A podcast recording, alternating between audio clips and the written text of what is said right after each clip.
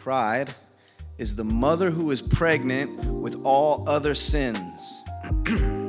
I challenge you to name a sin that doesn't have its roots in pride. I'll wait because it's, it's not going to happen. That there is the answer to our original question presented by Malachi. Why did God say that he hated Esau? He hated Esau because of his pride. Clear answer God hates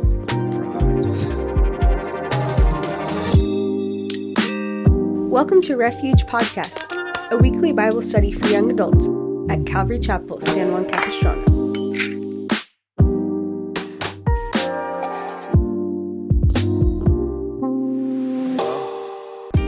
Here we are. And here I am. Uh, Andrew, like, like Billy said, Andrew is on a much needed vacation. Praise God for that. Um, you know, and just so you guys know, I see Andrew almost every single day of my life. And uh, I'm so thankful for him and for the way that he stewards uh, his calling in this ministry here. He's a, he's a faithful man when nobody's watching, or he doesn't think anybody's watching.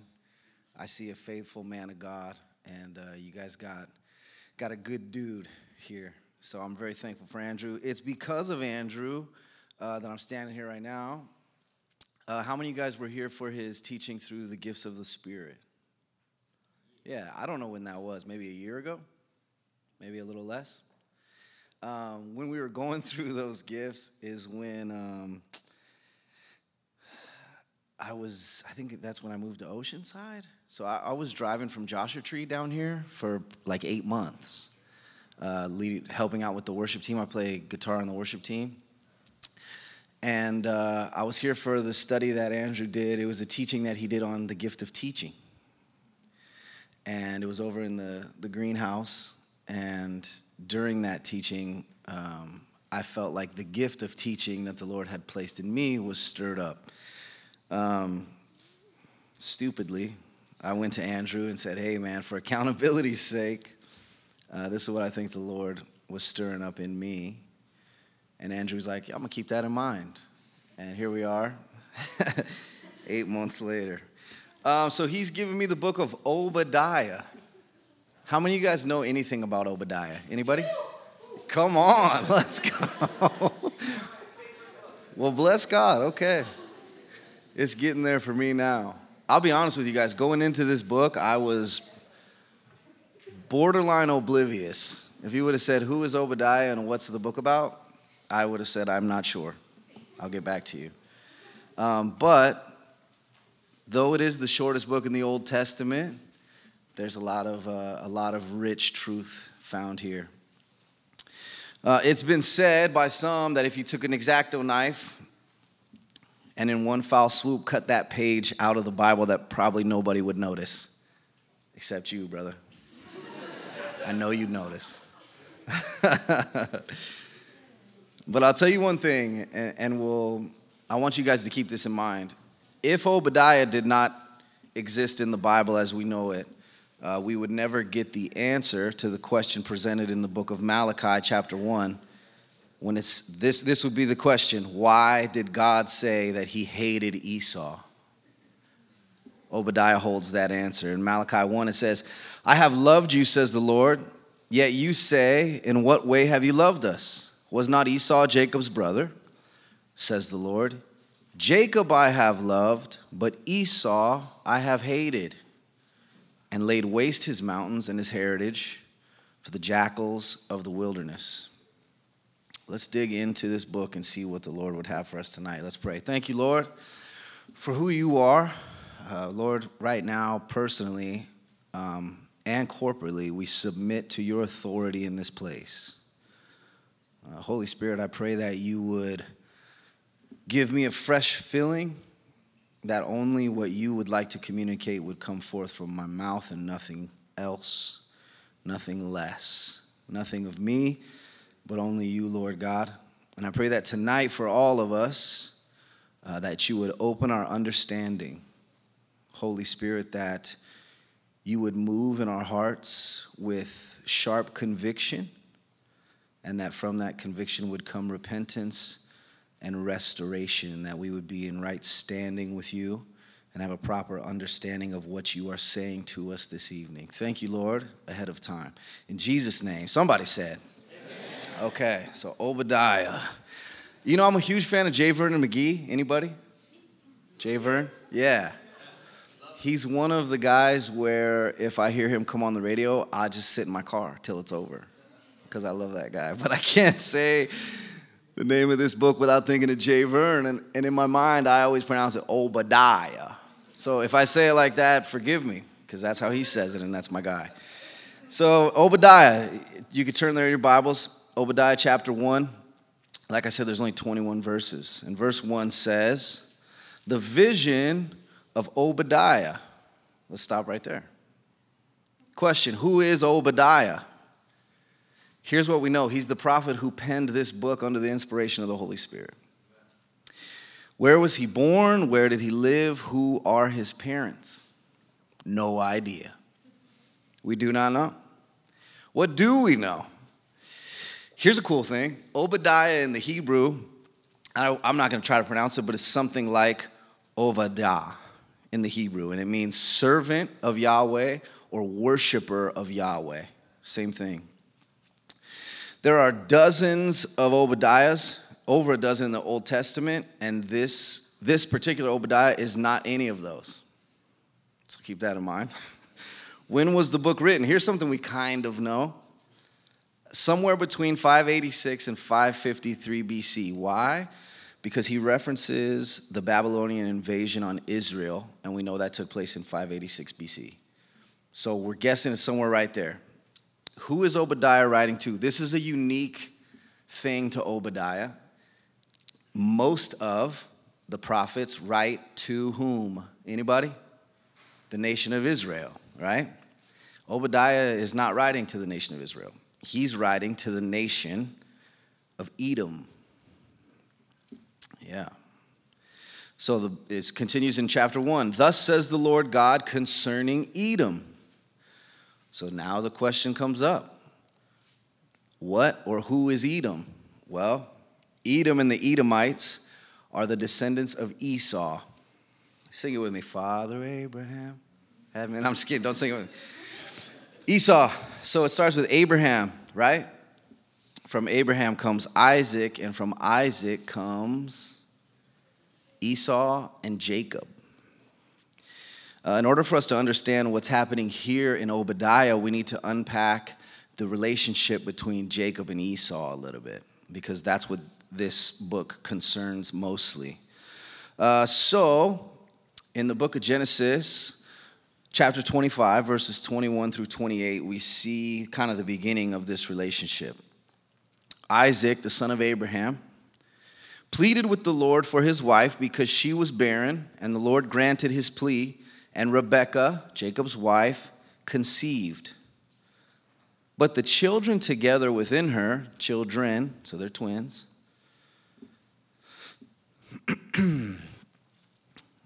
they struggled together in her womb. And she said, If all is well, why am I like this? So she went to inquire of the Lord.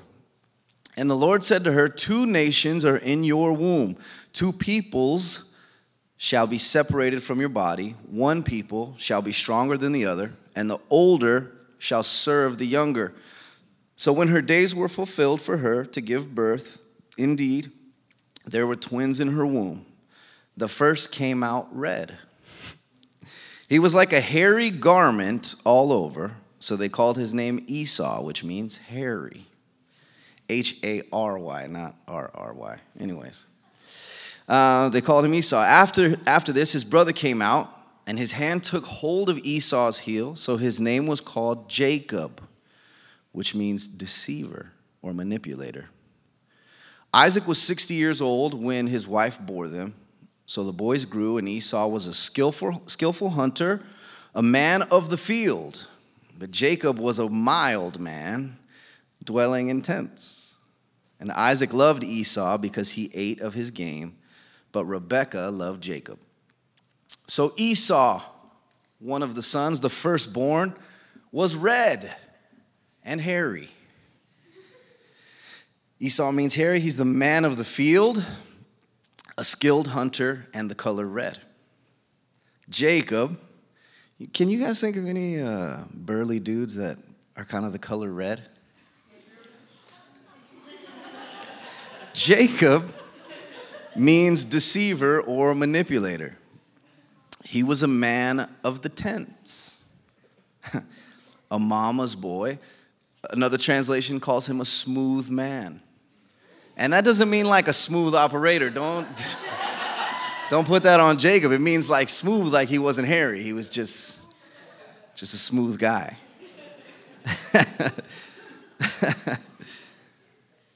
so these are the brothers. We see them quarreling already in Rebecca's womb. It's a precursor of what's to come. Now, further on in this chapter, we see Esau give up his birthright. We know the story, but it says Jacob cooked a stew.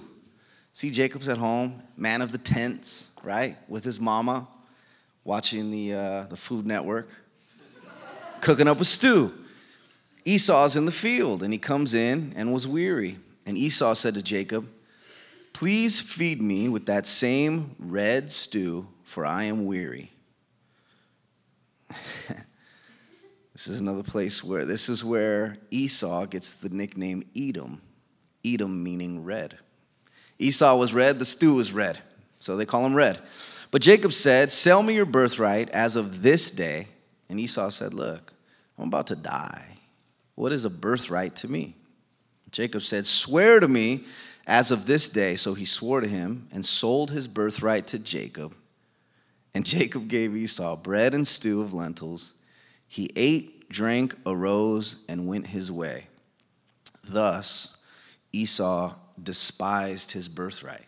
Crazy. So, Esau, right here, the red man, gives away his birthright. What is a birthright? What does that mean to them? Like, what is the, the value of their birthright? Three things. Number one, the birthright of the firstborn son would receive twice the inheritance from his father. One practical thing. Number two, he would receive the paternal from his father, the blessing from his father.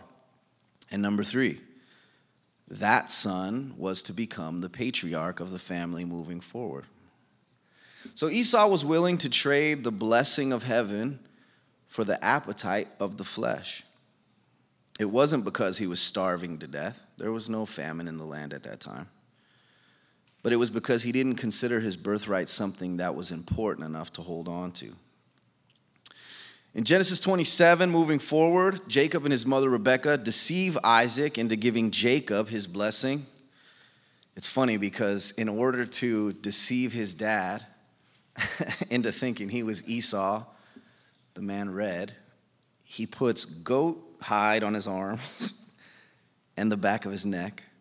He rubs dirt from the field on himself so that he will smell like his brother and feel like his brother because their father, Isaac, was already pretty much blind at this time. So he still had his other senses. So he's like, well, if he's going to feel me if I get close enough, I should probably put goat hide on my neck and arms. And Esau smells a certain type of way, so I better rub some dirt from the field on myself so that I can deceive my dad into thinking I'm him. Interesting picture we see of Esau here. But from that time that Jacob deceived Isaac into giving him his blessing, Esau comes in after that and is like, Father, I did what you told me to do. The father said, Hey, he calls Esau to himself. He's like, Look, man, I'm getting old. I'm blind. Here's what I want you to do go out in the field, hunt me one of them big goats you can catch or something, make that stew I love, bring it back. I'll eat and I'll bless you. And Esau's like, Say less. Goes to do it. While he goes to do it, Isaac's wife, Rebecca, hears him say that and goes to the mama's boy and says, Hey, your dad's about to bless your brother. Go get me some of the goats from the pen. I'll make that same stew. We'll put the hair on you and rub the dirt. You go in there, you get the blessing. So they work together to do that. After they did, Esau comes in and he's like, Father, I did what you asked. He comes with his, with his bowl and he's like, I did what you asked. Here's that stew. I made it. And his dad's like, oh man, I messed up. See, your brother came in and he felt like a goat. I thought it was you. He smelled like the field, and I gave him your blessing. And it says this in Genesis 27, verse 41. So Esau hated Jacob because of the blessing with which his father blessed him. And Esau said in his heart, notice that there, it doesn't say out loud, says in his heart, the days of mourning for my father are at hand. Then I will kill my brother Jacob. So Esau sets this in his heart, says he'll kill his brother Jacob. And it says that he hated his brother because of what he did to him. Though later on in their story, the brothers would come to, um, they would kind of make amends in a way. Uh, Esau would pass over Jacob and not destroy him when he gets a chance. But that animosity that was born through these acts of deception would carry on into their uh, descendants. So, though they did make amends at one point, their descendants held on to that original animosity and were at odds with each other uh, all the way to the end. So, from Jacob, if you guys didn't realize already, from Jacob would come Israel, the Israelites, and from Esau, the Edomites. So, here, let's continue in Obadiah, still in verse 1. We've heard a report from the Lord, and a messenger has been sent among the nations, saying, Arise and let us rise up against her for battle. Verse 2 Behold, I will make you small among the nations, and you shall be greatly despised. This whole section here, verses 1 through 14, is judgment on Edom, the city. Verse 3, I want you guys to underline this if that's what you do with your Bible, if you're taking notes. Write down Obadiah 1 3 and put a big star next to it because this is the crux of this book. The pride of your heart has deceived you. The pride of your heart has deceived you. You who dwell in the clefts of the rock, whose habitation is high, you who say in your heart, Who will bring me down to the ground? Though you ascend as high as the eagle, and though you set your nest among the stars, from there I will bring you down, says the Lord. If thieves had come to you, if robbers by night, oh, how you will be cut off. Would they not have stolen till they had enough? If grape gatherers had come to you, would they not have left some gleanings? Oh, how Esau shall be searched out, how his hidden treasures shall be sought after. All the men in your confederacy shall force you to the border. The men at peace with you shall deceive you and prevail against you. Those who eat your bread shall lay a trap for you, and no one is aware of it. Will I not in that day, says the Lord, even destroy the wise men from Edom and understanding from the mountains of Esau? Then your mighty men, O Teman, shall be dismayed, to the end that everyone from the mountain of Esau may be cut off by slaughter. For violence against your brother Jacob, shame shall cover you, and you shall be cut off forever. In the day that you stood on the other side, in the day that strangers carried captive his forces, when foreigners entered his gates and cast lots for Jerusalem, even you were as one of them. But you should not have gazed on the day of your brother in the day of his captivity, nor should you have rejoiced over the children of Judah in the day of their destruction. Nor should you have spoken proudly, there's that word again, in the day of distress. You should have you should not have entered the gate of my people in the day of their calamity. Indeed, you should not have gazed on their affliction in the day of their calamity, nor laid hands on their substance in the day of their calamity. You should not have stood at the crossroads to cut off those among them who escaped, nor should you have delivered up those among them who remained in the day of distress. So it's gnarly. I mean, the Lord's giving a serious charge against Edom. And the crazy thing about Edom is the people that we see, the Edomites, it is a picture of the heart state of Esau. So we see Esau, we see that he had hate in his heart. And here we see in verse 3, like I showed you, the pride of your heart has deceived you. I don't want to know what a city would look like if they took the inner parts of my heart and made a people out of it. But that's what this is for Esau. They took basically Esau's descendants became a picture of what was in his heart, that hatred and pride, and made into a people and a spectacle for everybody to see. And in verses 11 through 13, we see the way that Edom sinned against Jacob. In this way, it says in verse 11, they refused to help a brother in need. That was one. In verse 12, oh, it says they stood on the other side and watched it happen. In verse 12, they rejoiced over Israel's misfortune. And 13, they took advantage of Israel while they were down. The crazy thing is, the Edomites had an opportunity to help the children of Israel when they were ransacked by Babylon.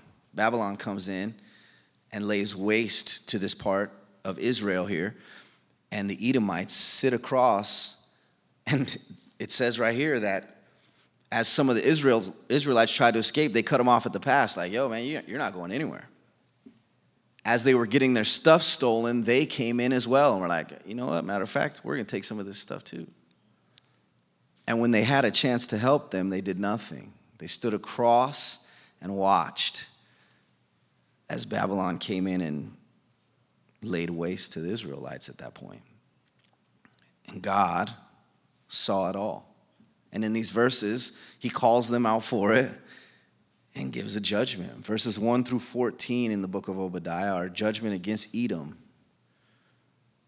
In 15, it, it opens up to judgment against anybody with that prideful heart state. But in 1 through 14, it's very specifically them.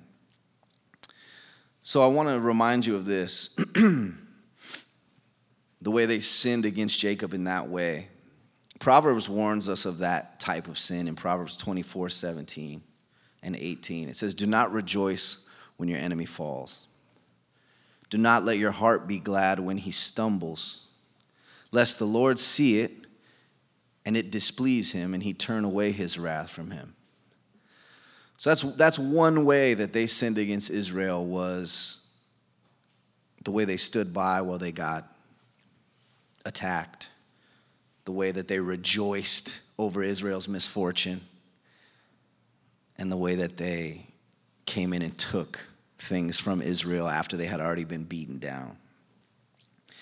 Let me ask you this Have you ever been in a similar position? What do I mean? I mean, where somebody has wronged you and you see the Lord dunk on them. You ever seen? You ever been in that position before?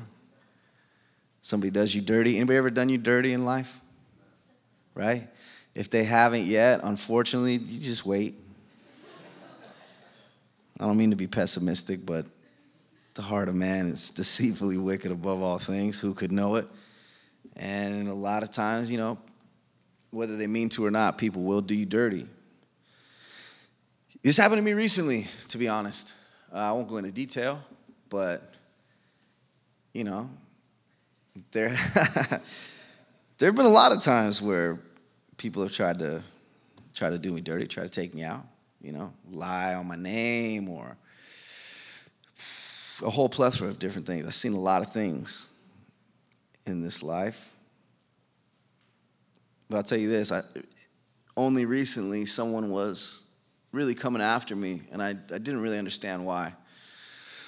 I think it was a spiritual thing, you know. I just I couldn't really discern apart from that, and uh, I began to watch the Lord begin to sort that situation out Himself. Uh, and I knew it in my heart. There there was a brief moment where I had the opportunity to go, "Get him, Lord." Yeah, don't forget that that hey, that dude said this too, Lord. Twist his ear a little bit harder if you can. There was that moment. But because not only have, you know, have I been in situations where people have, you know, come against me in that way, um, I've also been dunked on by the Lord multiple times myself, so I know what it feels like. And uh, as quick as I might have, you know, thought about rejoicing over the Lord's chastisement against them, uh, I remembered what He's capable of doing against me. And my prayer immediately turned from get them to have mercy on them. Um, and it's tough, man. It's tough. It's tough to, to have that kind of heart state when everything in you just says vengeance, you know, or everything in you says payback. But, you know, think about how the Lord treats you. If he was only after payback, Jesus would have never come, right? If all he wanted was retribution for how you wronged him, why did he send his son to die in our place, right?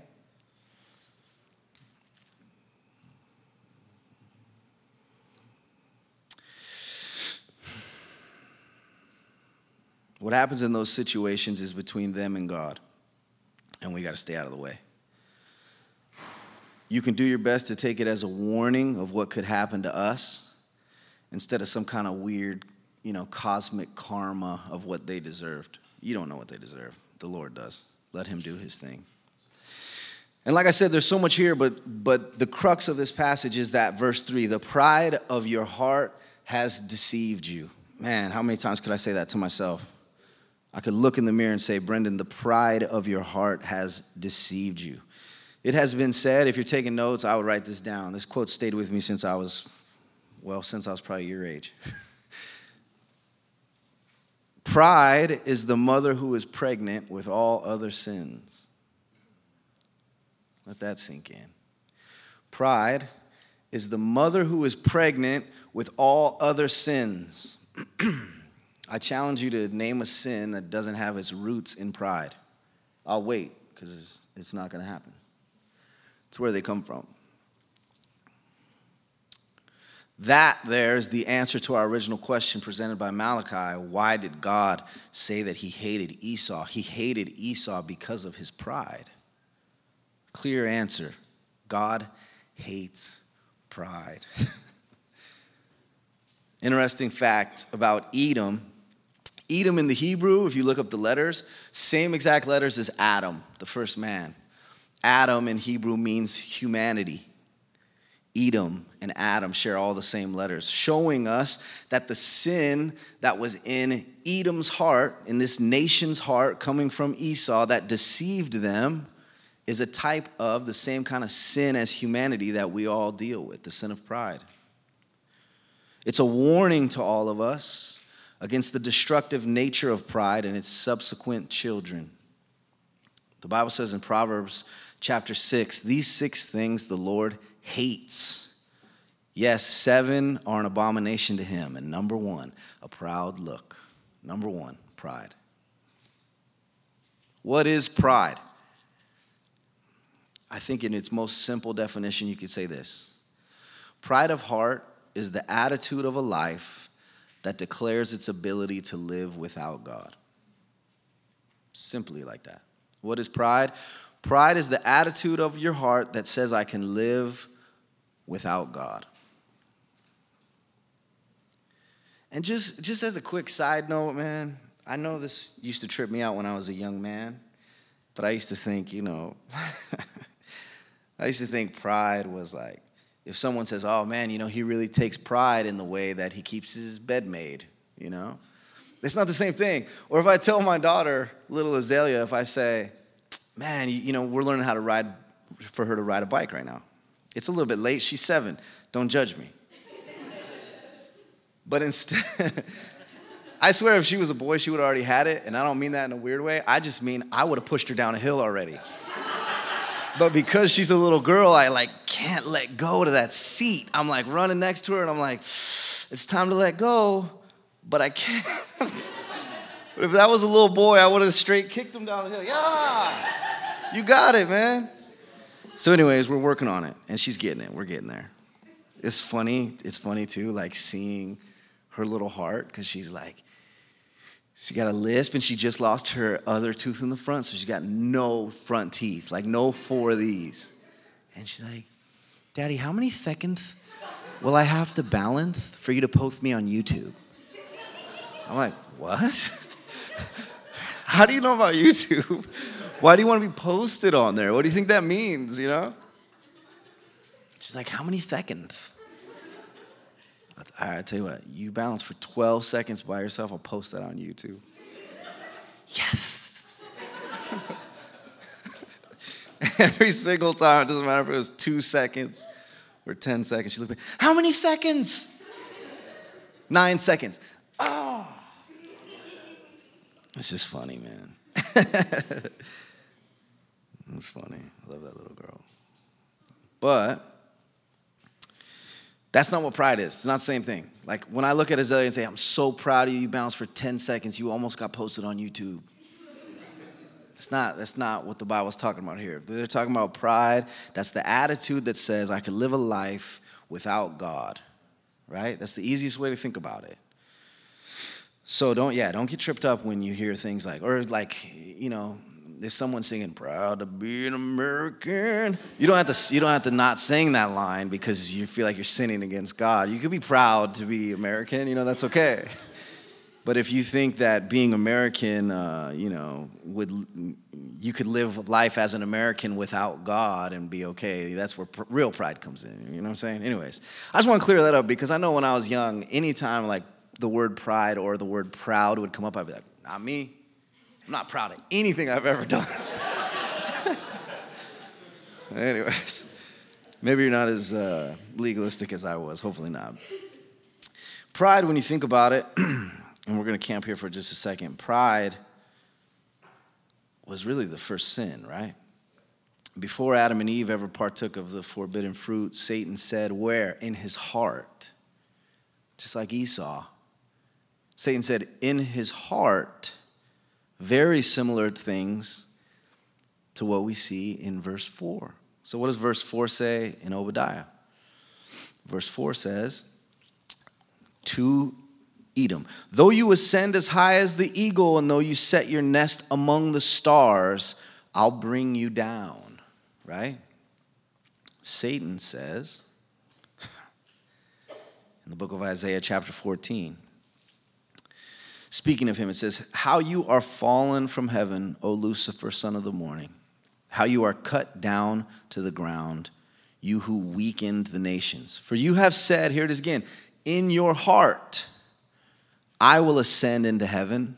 I will exalt my throne above the stars of God. I will also sit on the mount of the congregation on the farthest sides of the north.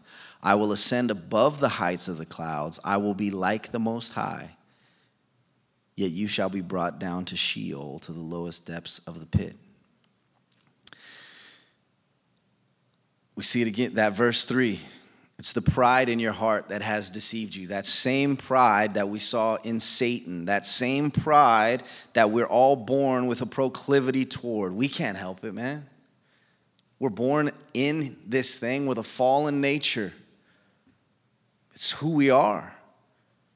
We have to be born again for those things not to be part of our DNA. But when you're born, because of the original sin in the garden, Adam and Eve were told you could eat every tree here, all the fruit you see, except this one tree, the tree of the knowledge of good and evil. What did they do? They did. They ate it. They were deceived by this same person that we're reading about who had the same pride in his heart. And he says, Did God really say? And casts doubt in their minds. And they take a stance of pride and say, you know what? I'd like to be like God. And they eat. From there on, from the seed of Adam, sin is transferred to every single human ever born of all time. And so it leaves us stuck. How then, if the curse of their sin comes down through the seed of man, how then can we be saved? Not one of us that sit here were brought into this world without the seed of man, that original seed of Adam. We all have a dad, you know? So, to remedy that, God said, I'm going to send my son. He won't have the seed of man, he'll have the seed of the Holy Spirit. And he'll be conceived by the Spirit through a virgin so Jesus is born without that nature. so that he can break the curse. There was no other way for that curse to be broken. We were going to be just like Satan was. We were going to say, I could do this on my own, and that pride in our hearts would have never died. But Jesus himself stepped into time, swerving that curse, coming into the world born of the Spirit and not of just man, fully God and at the same time fully man on his mom's side. and the best part was juxtaposition to Satan. Satan has pride in his heart. Jesus, it says, the Bible says that he was obedient to the point of death, that he humbled himself. Jesus humbled himself and was obedient to the point of death. So we see Satan, who has no rightful claim to the throne of God, says, I'm going to take it. I could be right there. The pride in his heart said this. In his heart, he said it. Man, you think it's only the things you say out loud that condemn you. you think it's only the things that you say to someone else. Man, I, I should be up there right now. Bible says that if you say it in your heart, the Lord hears it. The Bible says that he hears the thoughts and the intents of man's heart. So you're not safe just by not saying that out loud. I'm sorry. I wish you were, because I would have been saved from a lot of things. But we're not. It's the pride in Satan's heart. The same pride that we see in the Edomites. They thought because of their lofty position, Edom, I didn't really explain, but Edom geographically, um, it's, it's in this windy canyon. So at one point in the canyon, it's hard for one man on one horse to get through. The horse has to do that whole like, you know, you know, horses do that thing where they look all. Anyways, a horse would have to kind of maneuver through just to get through this this narrow path. And you know, if you know anything about, not that I do, but the tactics of war. you know that if you can funnel your enemy into a small position, you could cut them off at the pass. So they had that as a natural defense because of the rocks they lived in. Also, their city, the, the, the city of Petra, is hewn straight out of rock. So, like, they lived above everybody else in this narrow canyon up in the rocks. They were cleft out of the rocks themselves, and they, that's where they lived. So they thought, hey, man, nobody can touch us. First of all, we're going to see you coming from a mile away. Second of all, we're way up here in the rocks. What are you going to do? You know what I'm saying? There's no like projectile bombs and stuff at this time. You, just, you can't shoot arrows at us or cut us with a sword up here in this rock. So they thought they were untouchable. And though, you know, that may have been true tactically, but it was the pride in their heart that would be their destruction ultimately. Didn't matter what the city looked like, didn't matter how fortified they were, didn't matter how untouchable they thought they were. The pride in their heart is what led to their destruction. Pride never ends well. So even if we think something's secret, there's nothing hidden from God. And the thing about God that I love and that you need to love too is that he doesn't share his glory with anybody. It says it in Isaiah 42 8. I am the Lord, that is my name, and my glory I will not give to another. Pride is you saying that you deserve some of that glory. And God says, I don't share that with anybody. And He'll go out of His way to make sure that He doesn't. So, I talked about Jesus being the juxtaposition to Satan. Satan showed us what pride looked like, what pride in the heart looked like. Esau had the same pride in his heart, birthing a whole nation that showed that pride on display through a people group. Jesus is the opposite. Jesus, having claimed, Satan saw the throne and said, I could take it. I should sit right there. Jesus, having claim to the throne, the rightful heir, he's the Son of God. He said, No, no, no. I'll humble myself and be obedient. You see the difference? The Bible says this Philippians chapter 2, it says, Let this mind be in you, which was also in Christ. This is our remedy to the pride that exists in our hearts. Being in the form of God, he did not consider it robbery to be equal with God. Here it is, but made himself of no reputation, taking the form of a bondservant and coming in the likeness of men. Being found in appearance as man, he humbled himself and became obedient to the point of death, even death on a cross. Therefore, so what does God do when Jesus humbles himself? The Father says, God has highly exalted him and given him the name which is above every other name.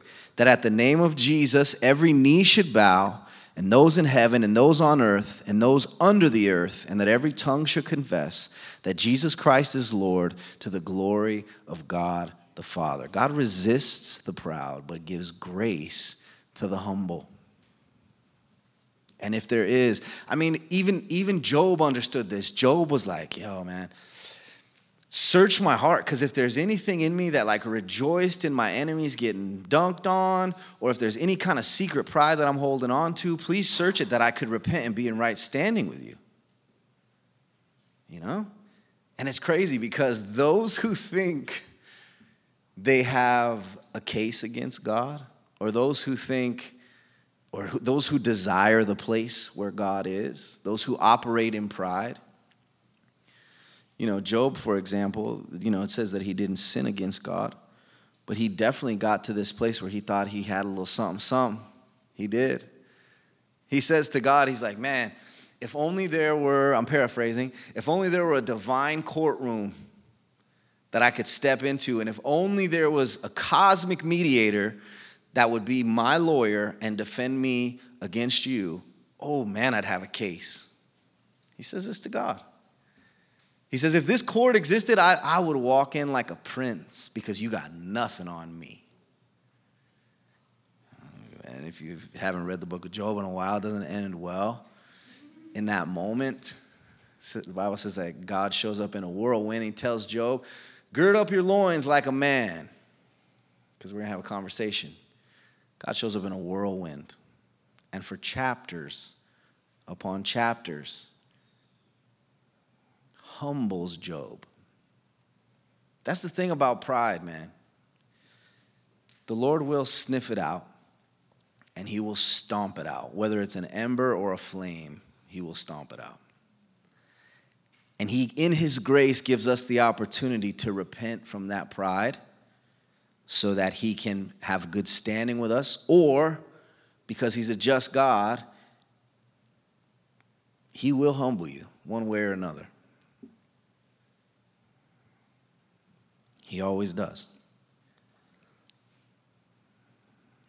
Hmm. Job gets humbled.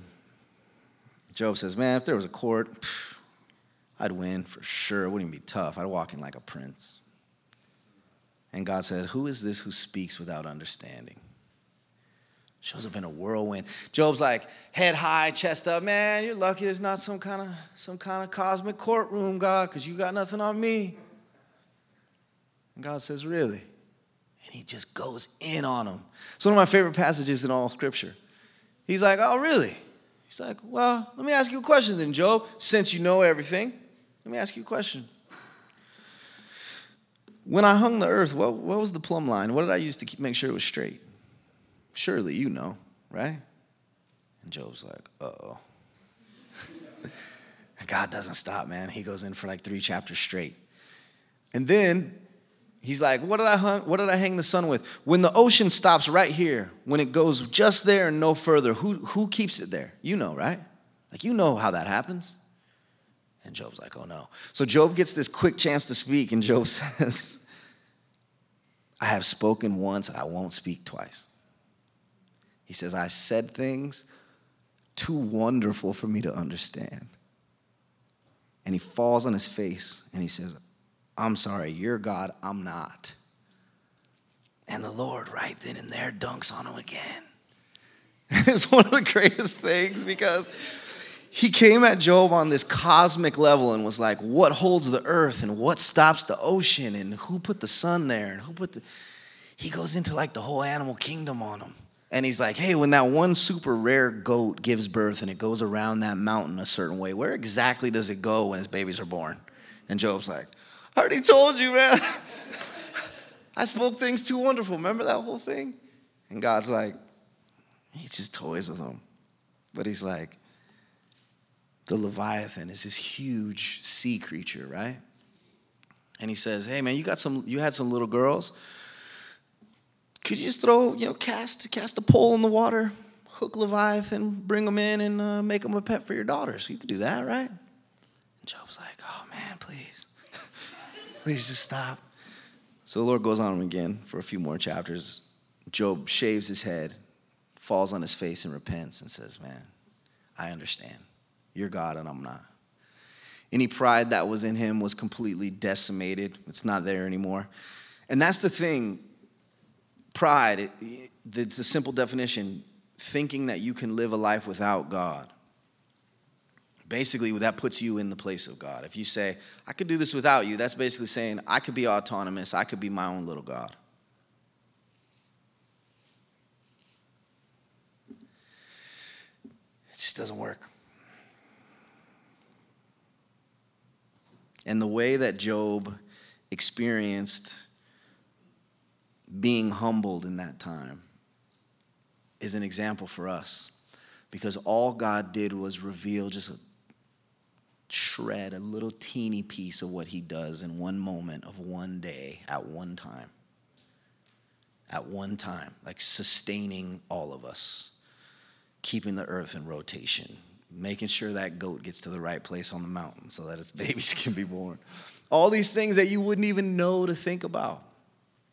And God says, This is what I do in that fast, all the time, nonstop. And the remedy to our pride is a proper interpretation, a proper view of who God is. If ever you start to feel that pride well up in your heart, take the position of Jesus and say, It's you on the throne, and I'll humble myself to the point of obedience every single time. I'm not God, and I don't claim to be. I don't want to. I don't want that job. I'll be Job. I'll shave my head and sit here in the dirt as long as I have to until you realize that I'm not trying to take your job. If Jesus humbled himself to obedience, then I think we need to do the same thing. And remember Paul's exhortation to the Corinthians. John shared this recently going through 1 Corinthians. But Paul says, What do you have that you didn't receive? And man, that is such a great question to look yourself in the mirror and ask yourself if you're ever feeling super cool.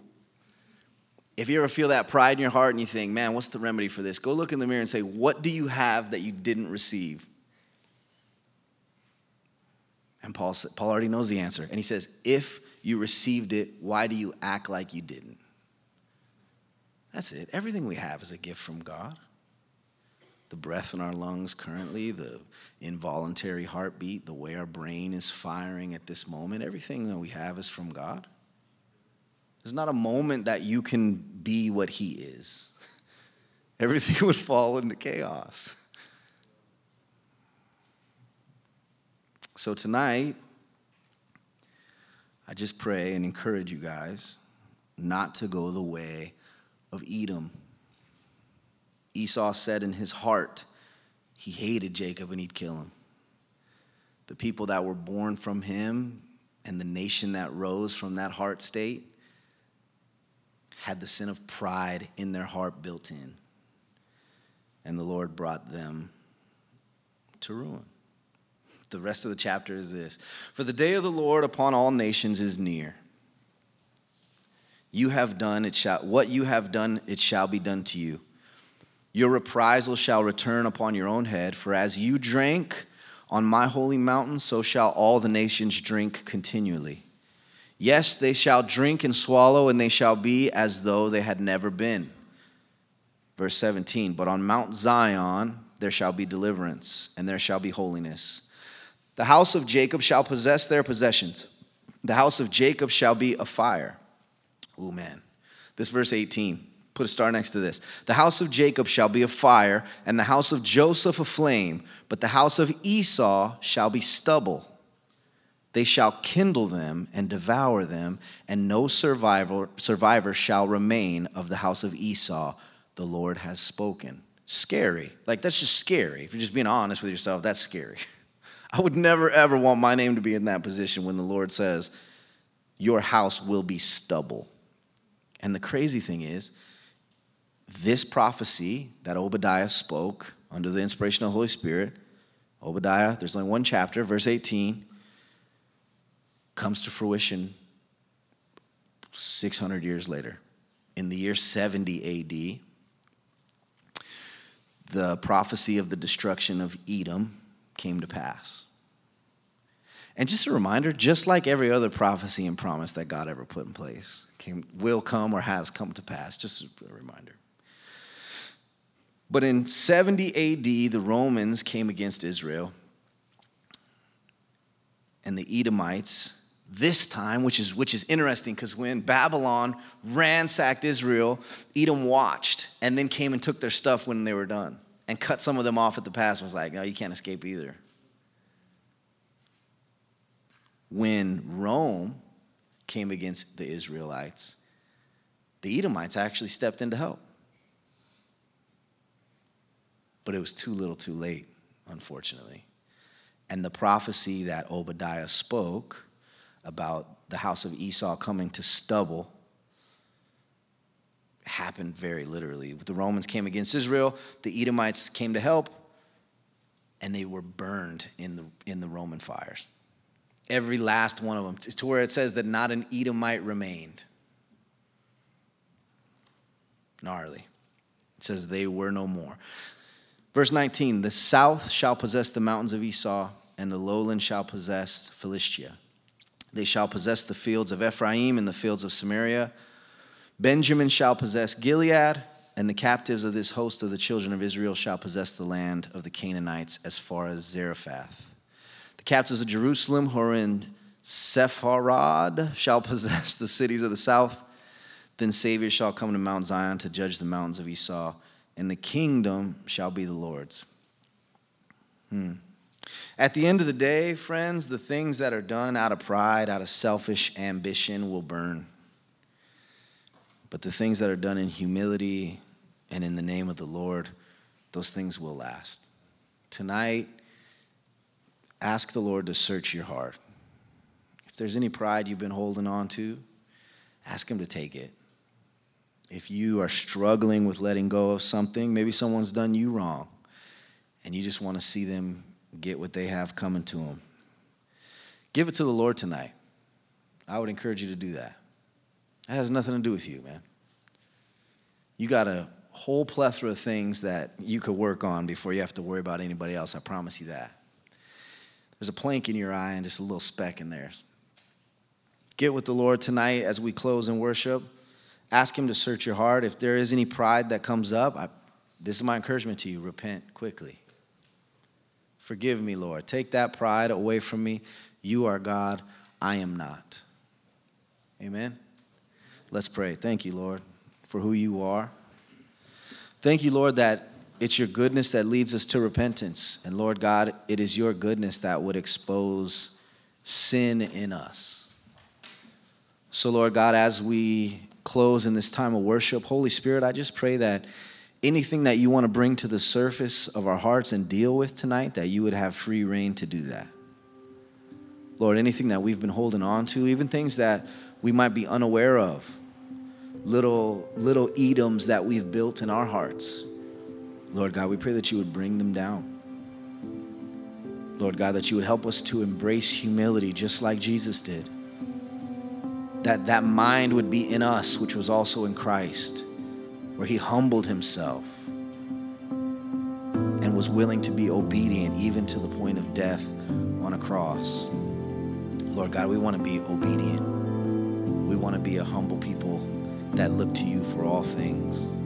We don't have control. We don't have, we don't hold out our hand in everything that's ever been created inside of it, but you do. Lord, you are God and we are not. So we pray that you would be exalted